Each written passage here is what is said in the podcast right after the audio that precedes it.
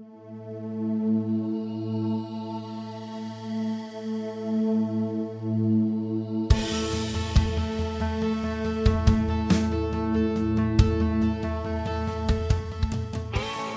Welcome to the Westminster Effects Doxology Podcast, where we explore popular practices, songs, and ideas in the modern church world in the light of Sola Scriptura and Tota Scriptura.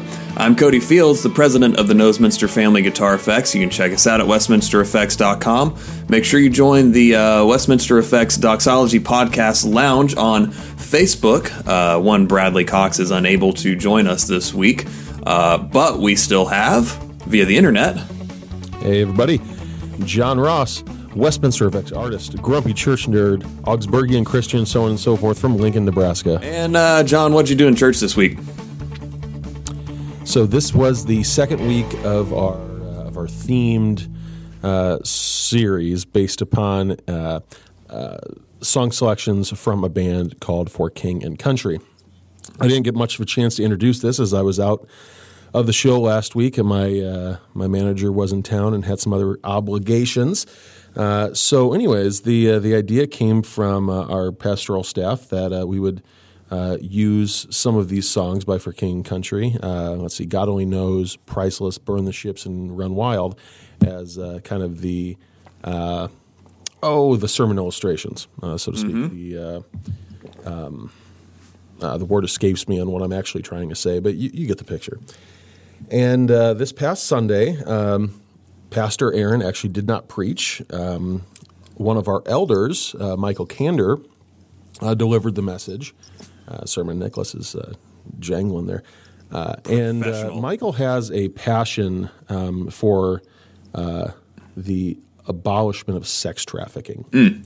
Uh, I mean, he has a huge heart in that space. I mean, he's he's struggled uh, with things, and, and he wouldn't mind me saying this. He he has struggled with things like pornography and things in the Yeah, past, yeah. and so um, he is he is very vigilant in the fight which, against which, uh, to be blunt, side note, dudes, if you say you want to end sex trafficking and you're still looking at porn, you don't want to end sex trafficking. Continue. They are so closely connected. It Oh, yeah. is mind-boggling. Uh, well, anyway, so he delivered the message, and and you know it, it ended up being more of something that would probably be more appropriate as like a seminar speech. Um, there was gospel presented, there was law presented, but it was mostly on um, trafficking sucks, which it does, Can confirm. and is, and is a truth that it that is a truth that is worthy of the church to know. Uh, but nonetheless, we uh, we use the illustration "Priceless," uh, the song to go along with that, uh, which was actually used uh, as the name of the movie that For King and Country produced uh, about the same topic. Um, somewhat unrelated, I I, I realized that I have more of a uh, kind of intrinsic uh, connection to For King and Country than I originally thought. I'd always kind of enjoyed their stuff, but turns out uh, the two guys are brothers. You know that that was that was no secret. Their older sister, however, is Rebecca St. James. Huh. The very the very same uh, found on such hits as "Wow the '90s." Uh, uh, so yeah, that was that was really cool to find. I, I just found that out last Sunday. Um, uh, so yeah, you know, it's uh, you know I'm definitely in the camp of give them Jesus, present the gospel, um, so that the severity of the law and the sweetness of the gospel may resound, um, you know, from Scripture. But at the same time, it was an important message, and and he did a fantastic job. So. Uh, my uh, my thanks and appreciation and congratulations for doing a good job out to uh, out to Michael for doing that. Um, let's see. As for personally, I was on the uh, the rhythm guitar slot as I usually am. It's kind of my preferred uh, uh, preferred instrumental voice, if you will. I get to have the most amount of of enjoyment uh, in that space. Um, I did actually purchase a new amplification device this past week that I did use on Sunday through our Jet City ISO cabs. And Cody, I know you use one as well. uh, The, the Jet City. Yeah. Forsaking the Geneva. So I want. what I really want to do Run it stereo? is yes. I, ru- I want to run a Yeah. stereo. Oh, yeah. um, coming out of my uh, um, coming out of my cathedral. Uh, I've got a cathedral digital reverb I've been messing Hmm. with, and uh, and run out of that because I've moved my Calcin out over my acoustic board because it just sounds on oh, yeah. and Um, so I, I kind of want to run out of that and one run in, one through the Geneva and one through my new amp, which is a Fender Pro Junior 4 Limited. I'm a huge Fender tone guy. Like I love the Fender It's hard to beat Fender clean tone. guitars, the amps, the whole thing, and, and that's my Yeah. thing.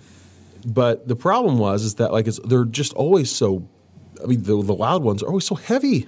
Like to get a lot of Mm-hmm. clean headroom. Um, and the Blues Junior, you know, it has like the gain circuit on it, and that's not my thing. I, I want a master volume amp, Yep. just master volume, like a volume and a tone um, that's like not stupid heavy and not like balls to the wall with power. Um, and so I had no idea the Pro Junior even existed. I just thought it was Blues, Blues Junior, and then the Pro Junior died a while ago. I had no idea that they reintroduced it back in 2018. Uh, but long story short, um, it's uh, it's tweed. It's got a 10 inch Alnico uh, Jensen speaker in it. I plugged into it, throw it on five. It's plenty loud, nice and clean. Does the Fender thing. Happy as a clam. Very interesting. Um, have to do some tracks doing going stereo with uh, excuse me with the Geneva and see what happens. yeah, I'm looking at this thing Got on. those morning. I, I've got those morning morning Diet Coke bursts. Me. Yeah, I'm looking at this thing on Sweetwater, and yeah, volume and tone, and and that's it. That's it. There is I mean, it's it's kind of champy. It's like a champ and a Prince, Prince Yeah. together. No reverb on board, which is fine. yeah. You don't need that. And since I run it clean anyway, yeah, since I run it clean anyways, like I don't need an effects loop or or switchable anything. Um, the speaker is uh, detachable, so I can run it into those Mm-hmm. ISO cabs and get a little bit more low end going through a 12 inch speaker in there. Um, but yeah, it just sounds awesome. And I, I found one used that still had like the manual wrapped up the Oh, wow. plastic still on the Fender logo for like 370 Yeah, this thing looks looks pretty sweet. Uh, so I It's the cu- it's the cutest little thing. Yeah, shout out to Dietze Music in Lincoln, Nebraska for hooking me Yeah, up. so uh, on our end, uh, we finished up Romans 9, and uh, Bradley's done a pretty fantastic job in Romans 9, like preaching through some really heavy stuff. Um, so, so I'll be sure to share a link in the podcast lounge for that. Um, you know, we talked. Uh, let's see, what was the first verse in here? What was the number? Uh, d- d- d- verse 22 What if God, desiring to show his wrath and make known his power, has endured with much patience vessels of wrath prepared for destruction in order to make known the riches of his glory for vessels of mercy, which he's prepared beforehand for glory, uh, etc. Uh, like that's that's not an easy passage to preach through, and uh, I'll just post the link and let him expound on that uh, himself especially since he's not Yeah, here with absolutely. us. Um, I was on guitar uh, as usual. Uh, we did a new to us arrangement of "How Deep the Father's Love for Us," uh, as as awesome. arranged by Austin Stone Worship, uh, and they put out some really good stuff, and they have tutorials for free on their website. So uh, have a look at Austin Hey, Stone Worship. They uh, they they put some really good stuff together, and they're theologically sound, uh, which also is of great benefit. Uh, gear wise, uh, in terms of new stuff, I actually played um, my wife's new Schecter C1 Platinum. So not only will EMG 81s and 85s djent, they will also P Dubs, and uh, it it actually sounded pretty good uh, for for the P Dubs, and we didn't play anything all that heavy. You know, didn't really play anything that you would think, oh yeah, that's totally that totally calls for something like EMGs. So that all worked out.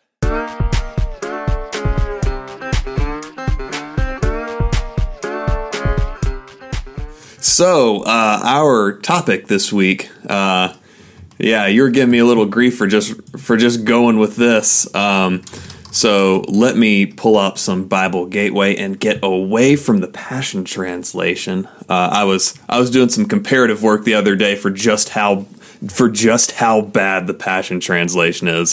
If you're not familiar with it, you're you're better for it. It is hot garbage. Um, and written by a demon, uh, but that's neither here nor there. Um, Drew Drew Smizer asks uh, in the Inquisition section for this week, but it's a good enough topic. Uh, where in the Bible do you see support for God having two wills, as John Piper asserts? uh, in Does God Desire All Men to Be Saved? And I sent you, John, that uh, Desiring God article. And how do you affirm Piper's stance that God essentially doesn't desire all men to be saved in light of 1 Timothy 2 4? Here's your Piper reference for Yeah, the week. there we go. Ding. Yeah, so basically, Piper's stance is God does want to save everybody, God doesn't want to save everybody. Um, so since he referenced scripture, um, so 1 Timothy 2 4, uh, well, starting in verse 3, says, This is good and is pleasing in the sight of God our Savior, who desires all people to be saved and come to knowledge, to the knowledge of the truth. Uh, to get the context, though, 1 Timothy 2 1 starts First of all, then I urge that supplications, prayers, intercessions, and thanksgivings be made for all people, for kings and all who are in high positions, that we may lead a peaceful and quiet life, godly and dignified in every way. This is good, and it is pleasing in the sight of God our Savior, who desires all people to be saved and to come to the knowledge of the truth. There you go. Uh, so that's that's the first Timothy two passage. Um, the way that I think this is more properly understood, um, and th- this isn't to say we'll get into whether God actually wants everyone to be saved and whether that can be exegetically supported or not. Um, I don't think that's what that is saying. He's talking about all people without distinction, as opposed to all people without Yeah, exception. it, it, it could possibly be you're talking- all types of uh, all types Right. of people. all types of in, people. in the same in the same vein as, uh, um, well, no, I mean, I, I, I, I won't digress at this point, but uh, I mean that's, that's really the, kind of kind of the understanding in, in more more Calvinist in, in even even Lutheran uh, style circles, uh, you know, Right. is that uh, is that it's all all peoples, um, because I mean, let's get this out of the way. Heads up, if God's effective will was that He desired all people to be saved, no holds barred, all people would be saved, hands down. If the, if that's where the story ended, exactly. Um, yeah. and and you know, yeah, let's let's continue. Yeah, so I think I think it'd also be helpful to just go ahead and go head on with uh, what m- people use most for God desiring all people to be saved, which is uh, 2 Peter three nine. Uh, so just taken by itself, the Lord is not slow to fulfill His promise, as some count slowness, but is patient toward you, not wishing that any should perish, but that all should reach repentance. Uh, if you only read that sentence, it very well may seem like, yeah, God wants everybody to repent. Of course He does. He's love, etc. Um, however, uh, we've got this uh, is patient toward you in there, um, which you know, and, and if this was translated into Southern, would be is patient toward y'all, not wishing Not that any all y'all, but should y'all. perish. Y'all, exactly. Um, not wishing that any should perish, but that all should reach repentance. Um, you know, if you go up to verse one of chapter three, this is now the second letter that I'm writing to y'all, beloved. And then if you go to First Peter one one, it's it's you know that's the first letter to the elect of the dispersion. Um, so I don't think that can really be used to support God necessarily desiring everyone to be saved, right? I mean, Maybe you might you you could I disagree. mean, I no, no, I, I, I, don't necessarily think so. I mean, because it's important that uh, it's important that we we take Scripture within context, not just historical context, but the Right. context the context of the whole of Scripture, why these books were written as well. Um, I mean, I, I, I will admit that this is something that I've personally kind of kind of wrestled with uh, over time, um, but I mean, mostly because the uh, um, you know it's pounded into our heads as good young little Lutherans that uh, you know that the evil Calvinists they teach double predestination that God that God damns people and we don't believe that God is evil. Well, that's not that's not the case. Which- which- it's, it's more of a um, he has not so chosen, and that's an important distinction. Exactly. That's that's the proper doctrine of double predestination. Exactly. Is is he passes over because our default is not neutral. Exactly. Our, our default, Our default is, spiritually is- dead, uh, blind, and an enemy of Yeah. God. Which which as an aside, really quick, really quick, um, should have really just started this. This isn't a primary issue. No, a lot of people treat it Sure. as such, but but we can disagree on this. This isn't a core. This is a secondary Absolutely. issue. It's important. It's very important. However, uh, if we if we whether it's you know us and Piper or us with each other or Lutherans and Calvinists or Calvinists and Arminians or whatever, this isn't sending anybody no, to hell. no, not not at all. But it does have the uh, the possibility of kind of a trickle down effect on some of our practice. Yes. um, and and we'll get it, we'll get into that uh, in here in a little bit. Um, but like I said, you know, I, I've I've wrestled with this uh, this concept uh, for a while because God is love. I mean that that is that is unequivocal. I mean, we confess in. Uh, uh, well, I guess we state, we explain in Luther's explanation to the first article of the Apostles' Creed um, that God has made me and all creatures, so on and so forth, you know, feeds us, takes care of us, and all this he does out of fatherly goodness and love and mercy and so on and so forth. And and so we've got this kind of uh, stress, this cognitive stress that we've got, cognitive dissonance perhaps that we have, that uh, that, that we have these two opposing they almost feel like two opposing God natures. And and we have to attempt to reconcile mentally a sovereign, incomprehensible, God only wise God. Um, and, and I think Right. that's you know that's the core of the struggle here. Um, but that said, um, I am I am com- I am relatively on board, if not completely on board, with the concept of uh, I mean, or or with the truth of God's sovereign grace, pre, you know, foreknowing and predestining His elect for salvation to Right, His glory. right. I've got no issues with that. Um, it's just you know, for for me, it's just a little. It still feels a little bit foreign growing up, hearing essentially things that are just a little bit different. Yeah. So Oh yeah, I did too, and I did too. Uh, you you mentioned the the God is love argument, um, and I think we need to appeal to uh, divine simplicity at that point. Is there are no divisions in God, and you can't you can't uh, really divide up His attributes. You know, and you know, yes, He is love, but He is also Mm-hmm. wrath. It's not simply it's not simply that He is wrathful and loving. Yeah. Like things that he just does because that's what he does. because it, he it's Tuesday and. Tuesday is Wrath Day. You know, it's it's not that. And- and- God is, God is And it's- just, and it's not you that. know, his his attributes, his nature complements uh, complements and certain those natures and attributes serve one another. They they're they're And all it's not that- yeah and it's not that when when God exercises judgment, it's not that he says, you know, you you decided these other things, and I'm going to respect that. And because you don't want me around, I'm going to send you to the bad place. Uh, no, it's it's a positive judgment.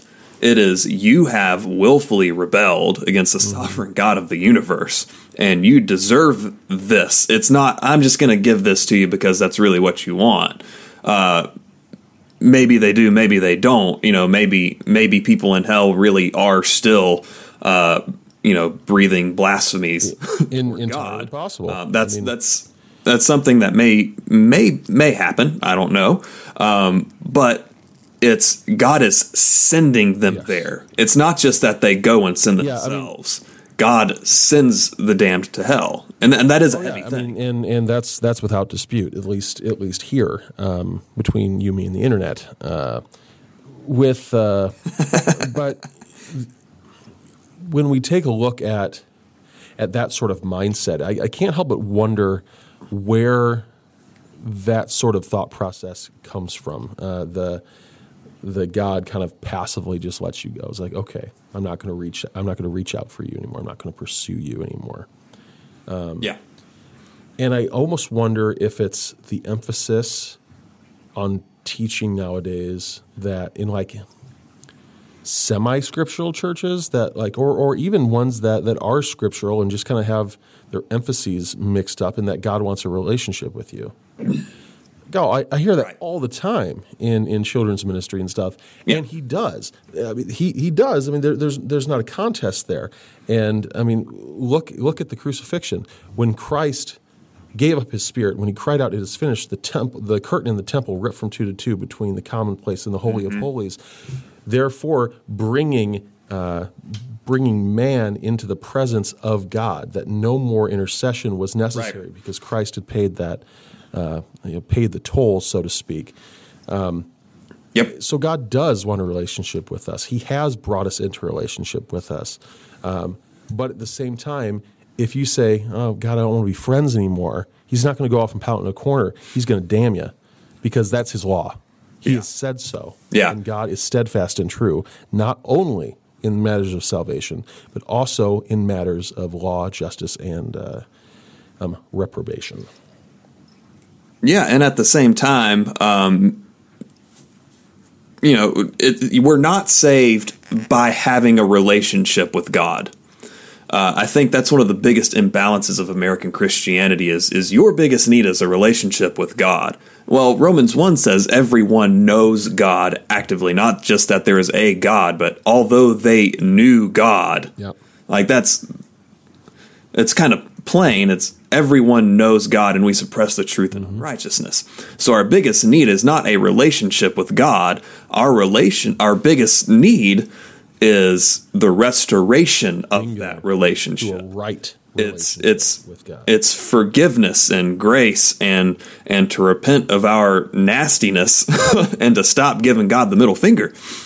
That's our biggest need. I mean, let, I mean, take, um, take a look real quick um, on. Uh, oh, geez, um, I'm go- I, I'm forgetting the actual scriptural reference. This is the Lutheran in me coming out, where I remember the lit, lit- liturgical part. I can sing the whole dang thing, but I can't remember where it's at in Scripture. uh, Create in me a clean heart, O God, and renew a right spirit within me. Cast That's in the Psalms somewhere. I can't remember which one. Cast me not away from Thy presence.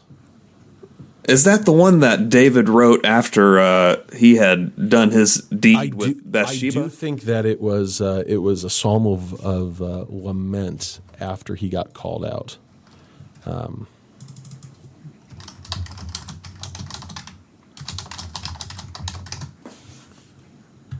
Psalm 51. But I mean, A psalm of David when Nathan the prophet went to him after he had gone into Bathsheba. Nailed it. yo dog. No, no pun intended. So Sorry. I mean, yeah, we, like I mean, even look at the the historical uh, songs of the church, I mean, not only liturgically but psalmically as well. Um, there was that understanding: cast me not away from thy presence. It's not right. don't let me don't let me exit your presence. It's cast me not away. Understanding, Right. you know, ha- having that that distinction there. We're we're kind of getting off the rails, so I'm going to let you bring us back. Uh, bring us back to the topic, but uh, I think that was the point. No, it's it's really good. It's I can't remember if it's John six or John ten, uh, but but God gives a people to the Son, and they won't fall from His hand. Nothing will nothing will pluck them from His hand. Um, so there is there is necessarily a giving of those individuals, and when that happens, um, they're sealed. Yeah. Like they're not getting away. Um, now, maybe you're being a bad Lutheran by agreeing with that. However, um, at the same time, like there's if if I am given and you're not, then what does that say about God desiring someone to be saved? He's not yearning over you when he's giving me. You know, and that's you know, that's maybe a bad illustration, but Yeah, I mean, I mean, even if even if we, I mean, there can be a distinction between the the desiring will of God and the effective will of God as well. Um, in in the sense, I think Piper alludes to that in the article. right, which which I would say I don't think I'm on board with. Yeah, Um, like that's that's something I don't think I I, agree. I with think Piper it's on. I think it's another kind of rationally cognitive way to kind of reconcile this. Um, and I, Right. I I think I understand the direction that he's going, and to that point, I I, I feel like I want to buy it, um, but I can't explain it further, which means I haven't bought it yet. So you called me out on that, and I appreciate that. Um, in terms of being a, a bad Lutheran, what, what Cody's getting at is um, one of the major departures uh, between Calvinism and, and traditional Lutheranism is the idea of the perseverance of the saints, in that the uh, those who are quote saved uh, cannot lose their salvation, and if they if they did quote lose their salvation, then they weren't saved to begin with. I do kind of fall into that camp of thinking. But at the same time, my understanding of faith is not of our own volition turning to God, because that's only by the work of the Spirit. My understanding is that in doing so, we then turn or repent, which is, uh, man, I need a pop filter. Sorry about that. We then turn, we repent from sin. If we then turn away from God back to sin, are we turning away from God and going against His will and saying, "Ah, you, you didn't get me now, copper," or or are we, or I mean, is it is it that we are able to turn to sin, or is it that we are able to turn Right. from God? And I think that's that's where I get tripped up a little bit because God is sovereign, and and some Lutherans think those are dirty words, but it, it's it's impossible for those not to be true. It's absolutely impossible for that for for for God not to be sovereign. He has to be. and and and kind of as a point of I guess ecclesiology in the uh, LCMS that is the correct abbreviation. It correct? is. Is is there room uh, within pastoral ministry type of stuff for a little bit of tension or disagreement with the typical Lutheran standards on points like that, where it's not it's obviously not core. It's not it's not something distinctly Lutheran like the view on communion or baptism, where it's Yeah. that's a little closer to the, thing, the thing is, is if if you are a uh, a called worker of the LCMS, whether that be um, uh, in a pastorate, whether that be a rostered worker like a Lutheran school teacher or director of Christian education or, or something along those lines, you are required to uphold um, the scriptures as explained through the Lutheran confessions. If the Lutheran confessions are right. silent on something, then there are there, there's leeway. Unfortunately, I don't believe they're silent on this. So, if I were a called worker, my district president would probably give me a jingle had he be, been listening to this podcast. Um, However, Or or maybe maybe that's something where you just wouldn't actively oppose it. Like, is there room for that? Yeah, I, I, I think that uh, Mm-hmm. that those the, the more secondary sort of matters um, are approached with a little more kind of ecclesiastical leeway. Um, I, I guess is what you're what you're Yeah. getting at. Um, so long as the the text is exegeted properly, and that the core is uh, is preached, and the, the core of the law and gospel is preached in its fullness. I mean, that's really kind of the standard that we hold uh, our, our pastors and, and then other rostered worker staff too, and, and, and even just uh, straight up employed workers um, in, in my congregation and others. Um, yeah. Yeah, I don't know. Th- Yeah. This is So something. anyway, this is nice- something that nice- I've been nice aside yeah, there. This, this is something that I've I've had tension with, honestly, Cody, since you and I started being friends, um, because Ah, you're welcome. because like I've I've been exposed to more of the reformed line of thinking and, and started to realize like, hey, Yeah. um, you know, this isn't in opposi- opposition to the redeeming work of Christ and the sanctifying work of the Spirit and the creating work of the Father.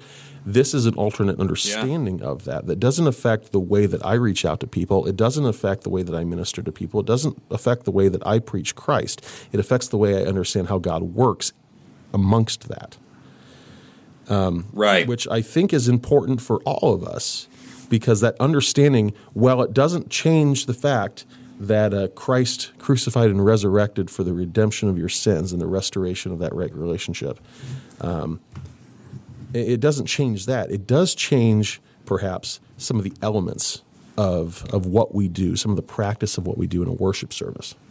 Would you agree with that?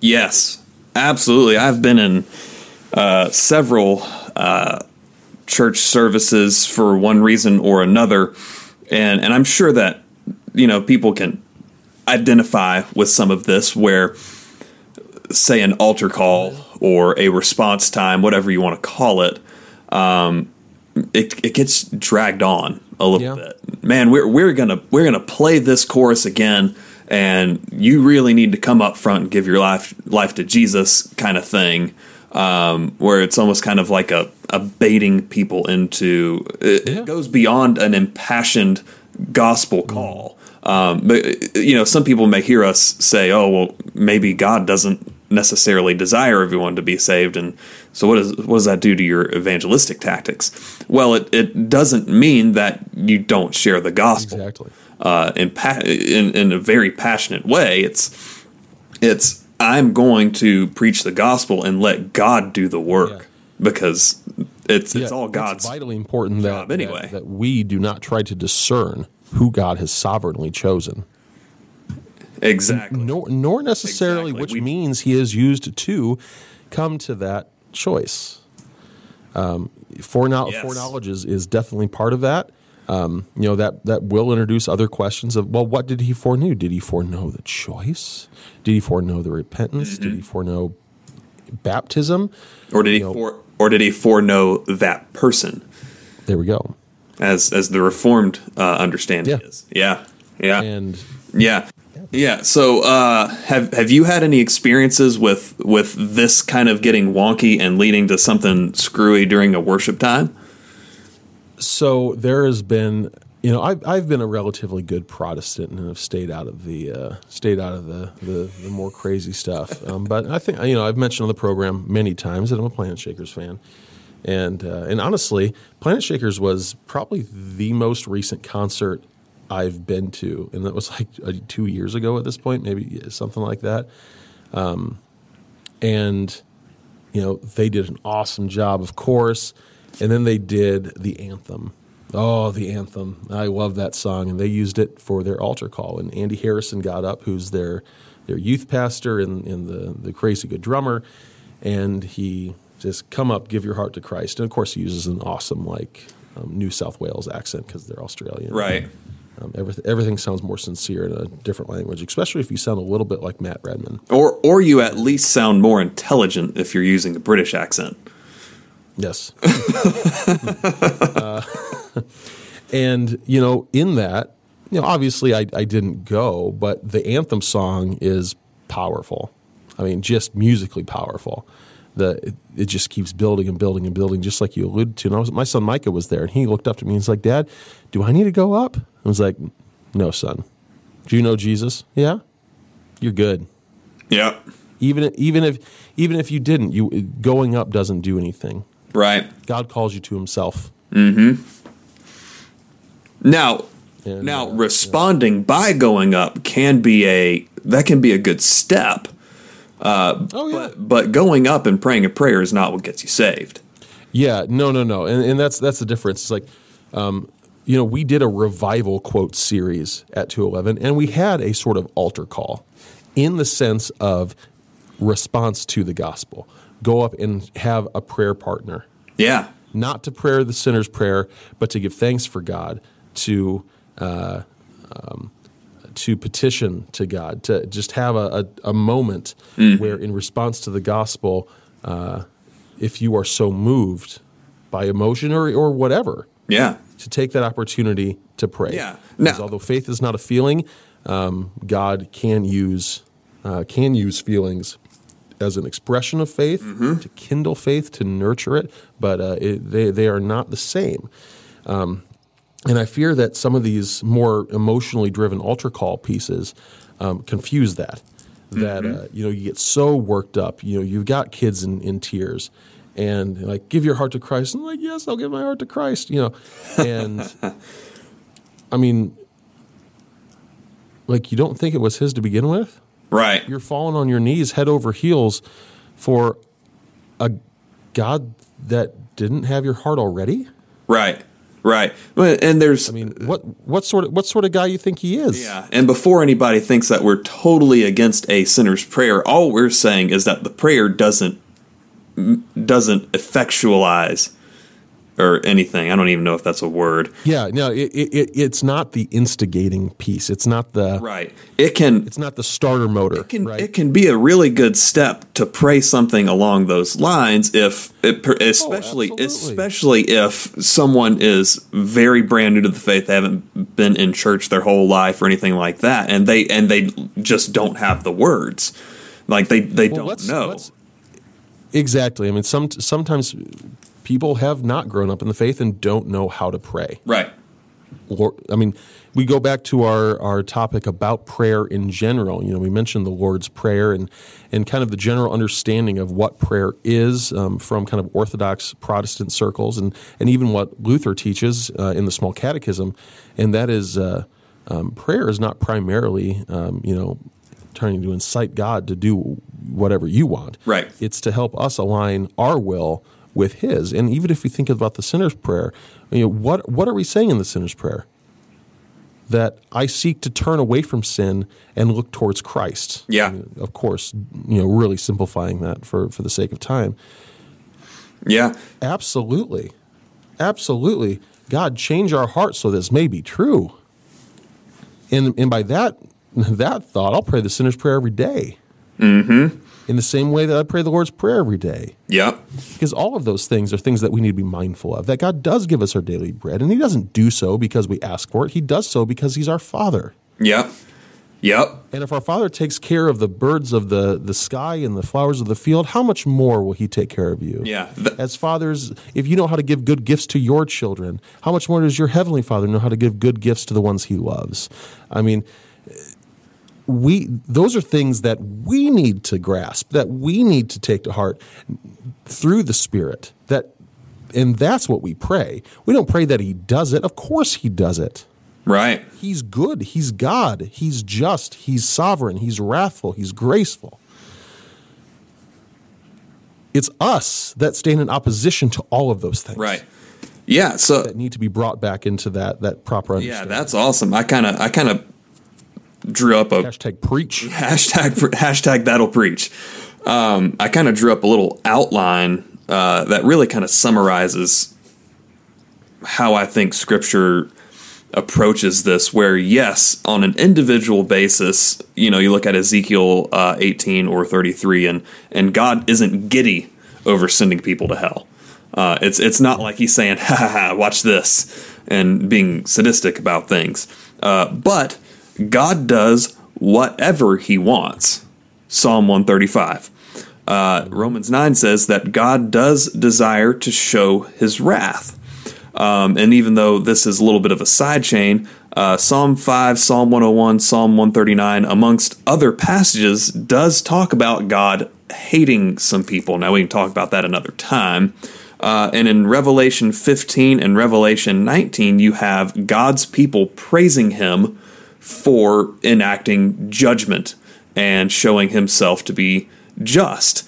Uh, now, uh, I'll admit that's heavy. Um, like it, it takes some thinking to get your mind around that. However, what is also God's will is for him to show his mercy to vessels of mercy. And in Isaiah 53 says it was God's will to crush the Son on behalf of his people.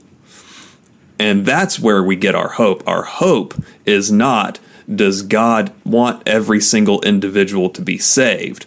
Our hope is that our hope and what we should be baffled at, like in Romans 9, it shouldn't be that God hate, loved one and hated the other, and that we should be baffled that he hated one of them. What we should be baffled by is that he loved one in the that. Yes. at all. That should blow our minds. Uh, humans and are that's the beauty of the gospel. yeah, we are that, we are you know- rebellious, hateful people, and God has every right to hate us. And while we were still sinners, Christ died for us. exactly. and and you know to to take it back to you know how he knew why isn't everyone saved you know sometimes most times you just need to set back and say Jesus, take the wheel. You ruined it. You ruined it. I'm sorry. um, you know, and and we need to trust that that the God who hung the stars in the sky knows what he's doing with us. Exactly. No other reason than the blanketing, washing blood of Christ. We are, Yes. we are seen as spotless in the eyes of the Father. And who's chosen? We don't know, and it doesn't matter. Our command is simple Yep. go and make disciples of all nations. Yep. That's it. End of story. End of story. Yeah. End of Well, show. not end of story. end, end of end of command. Yeah. Yeah, it's like it's like R.C. Sproul used to say, uh, if if he knew that everyone with the yellow stripe painted on his back was going to be saved, then he wouldn't go preach the gospel. He'd go lifting up everybody's shirt to see if they had a yellow stripe on their back. yeah. so anyway, Exactly.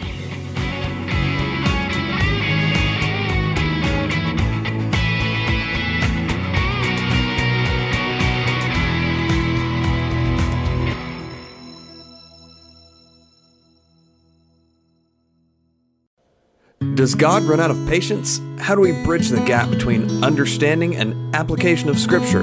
How do I deal with my kids who have left the faith? Does God forget our sin? Join the discussion on all these topics and more on the All Seven Days podcast, where Stan, who also happens to be my dad, and Trevor take your questions and answer them from the perspective of a couple of church members just having a discussion about spiritual matters.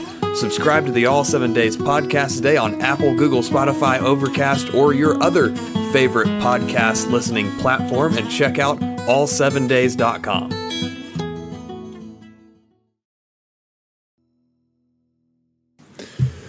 All right, and Inquisition this week. Uh, let's just keep it on the same uh, same theme here. Brad Speed asks: Are there specific examples in the Old Testament that point to election besides Jacob and Esau mentioned in Romans nine? Noah comes to mind as a possible example. Uh, yeah, Noah is definitely an example. Uh, he found favor in the eyes of God. That's really better translated. Found grace in the eyes of God. It does say that everyone and it does seem to be one of those everyone without exception uh, kind of passages was evil continually. Uh, only thinking evil thoughts and all that kind of thing. And you see you see afterward you know he kind of passed out drunk naked uh, after the flood. Um, he wasn't a good dude but he was chosen by god. That's, that's true, and and that just goes to show that uh, uh, that boating today is very much the same as boating back then. I mean, yeah pretty much you're, you're almost naked, you're you're wasted, and you're on the water for way too long. Yeah, exactly. Uh, I also think of Abraham, who was minding his own bu- business as a good pagan, and God shows up, says, "Ah, you're with me now. Come on." Uh, I think of the nation of Israel, where Moses says, "This isn't because you're awesome. This is because God is glorifying Himself." Um, So yeah, elections in the Old Testament, plenty. Yeah, I mean, look at like, it, you know, God. in, in so many cases, God chooses. God chooses. John 15, 16, my confirmation verse. For you have not chosen me, but I have chosen you. Right. I mean, it's granted that's not Old Testament, but but none, nonetheless, I mean the uh, the scripture should be considered as a whole, uh, regardless. Uh, but yeah, Right. So Brad Speed follows that with on a more personal level. I found out last night that my wife had never heard Wonderwall before that evening during live music at the restaurant we went to. Should I be proud, horrified, indifferent, or some combination of these? I think it's some kind of combination uh, because that song has been so prevalent for so long. It's how have you never heard that song? Yeah. But at the I'm same pretty sure time, my wife, who's not like a music head, would still knows. One, yeah. At the same time, you're not missing a whole lot. no, So, yeah. Uh, Kyle Jackson, if if you had to do the same set list for a year, what would it be? Also, John is exempt because we know it would just be Mighty Fortress five times. Judas, shut up, man. Get a wife, dude. Jeez. I think I So- think I think Glorious Day is on my list.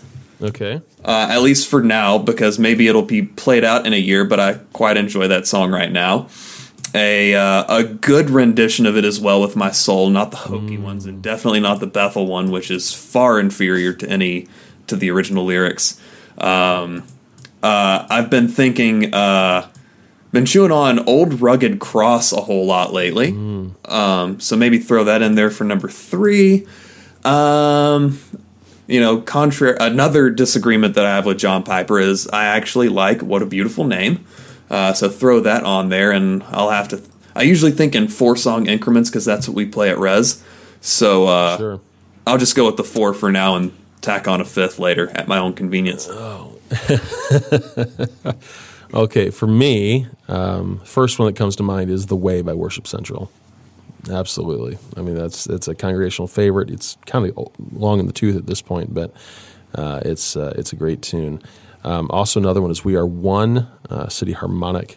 Um, the bridge, oh, the bridge in that song is just fire. Um, oh, what else? Um, just because I like the song, and uh, we can be Christmas Fortress? people. No, can although I do, uh, although I do like the Christy Nockels version of it. That was pretty cool. Um, he shall reign forevermore by Tomlin, even though it's a Christmas tune. Jeez, Oh, yeah. the, I love that one. Uh, I've then- been pushing. I'm going to make fun of Bradley for this later, but every now and then I'll try and get a Christmas song in the middle of the year and be like, "It's an incarnational song. It's not a Christmas song," and he Yeah. never goes for it. on that you know on that point, I thought about "Wonder" by Hillsong um, because that's uh, that's that's that's one of our favorite Christmas tunes. It's a it's a good one. Um, but uh, I would definitely have to say um, "Prepare the Way of the Lord" by Matt Maher. Um, that one's that we do that one every Palm Sunday and only on Palm Sunday. Um, so I think that would be uh, pretty sweet uh, to do as well. And then um, "My Feet Are on the Rock," which is a, a newer tune, um, typically female led. I led it a couple weeks ago. It's just this really cool sort of southern bluesy uh, sort of rocker. I, I don't remember who who wrote it, but we can we can find that later. Uh, but yeah, that would that would be it. I mean, that way we've got uh, you know we we kind of hit all the bases, and uh, yeah, Yeah. Uh, Jonathan Lenz asked this. Actually, he asked this in the middle of us recording, so good timing. Uh, he says, in, in 20 years, will we look back at the skinny jeans, hipster beards, long shirts, and hard hair parts? Basically, how we see this, and it's a spandex clad, feathered hair glam metal band. Uh, I don't. Is that Kiss without the makeup? No, that's not. That's, not Kiss. That's literally every other band. But yeah, yeah. I mean, that's basically every band in the '80s. I don't, I don't think so with the beards, um, because beards are pretty timeless. Uh, in, a, Yeah, in a kind of an ultimate sense. Maybe the skinny jeans and long shirts. I never understood the long shirts anyway. Uh, I mean, I do, but that's because I'm six five and like it's Yeah, it's a, it's a little vanity piece when I find a shirt that's long enough. For, Right. That that's that's different for you. I think he's talking about the really almost cut like Yeah, a yeah, baseball jersey. Yeah, yeah, yeah. Like even even longer than that. Like the really, yeah, yeah. I know what you're talking about. I, uh, I I do I do have one, and it looks really weird. Yeah. I'd say that that would probably be the divergent piece because if you look at everything else, Yeah. I mean the hard part. I mean that's kind of a classic style, I Right. mean, uh, the skinny jeans Goes back jeans- hundred years.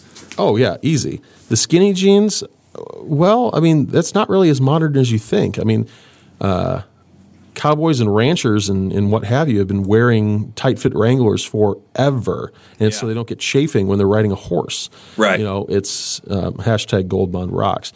Um, you know, like all of that's like beards. I mean, if we weren't supposed to have them, they, our faces wouldn't grow them.